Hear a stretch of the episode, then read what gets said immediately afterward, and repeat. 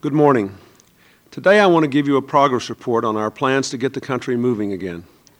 With the support of so many Americans, including many of you listening today, we won an important victory on Capitol Hill this week. The House of Representatives approved the economic package and with it an immediate, crucial investment program to create jobs that will be like a booster rocket for our economy. It was a week that reaffirmed why I came to Washington to deliver the kind of change you demanded when you cast your ballots last November.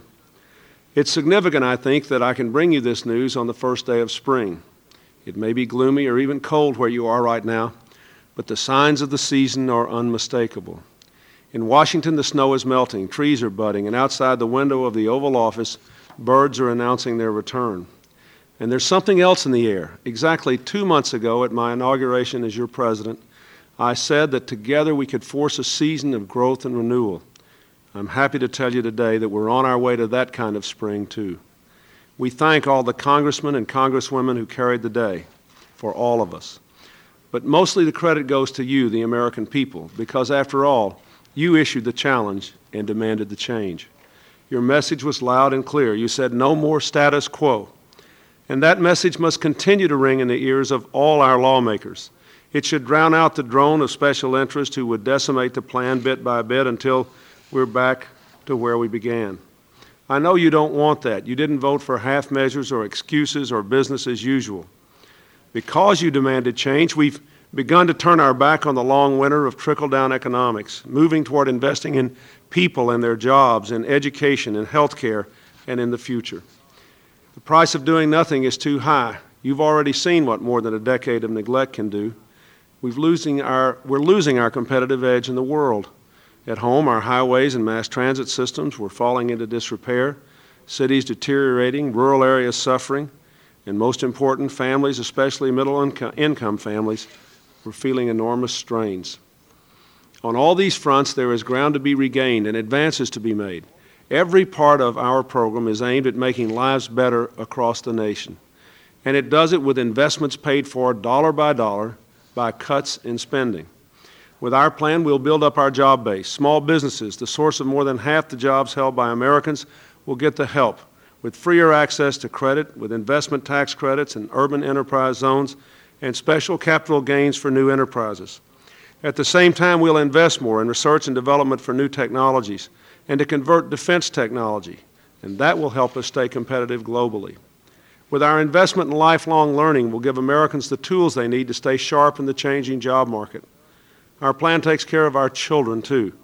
We want to immunize every child against infectious diseases, to get them off on the right foot with Head Start, to help mothers and infants to get the nutrition they need.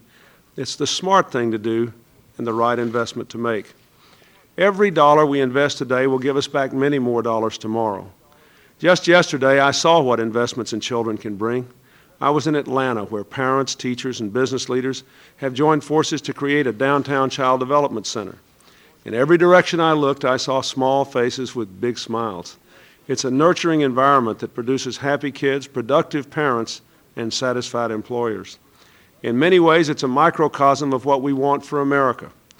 Our economic recovery package may be the boldest economic plan that Congress has ever seen.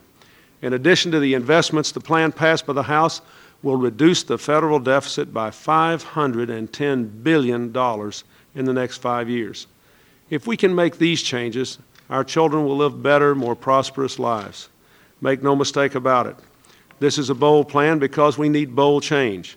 You know it. That's what you asked for. The American people are, by their very nature, people of action. It's been very frustrating to have more than a decade of policies that ran up the deficit and ran down morale and investment. And it's been more frustrating still to see government in gridlock, where nothing profoundly important ever happens. Our plan to cut spending and increase investment in the future of our country is now being considered in the United States Senate.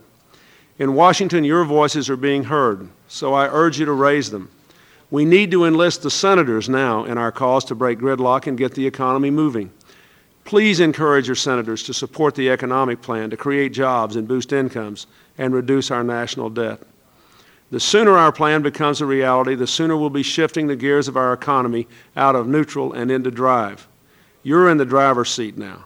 I urge you, make sure your foot's off the brake. step on the accelerator, and help move this country forward. Thanks for listening.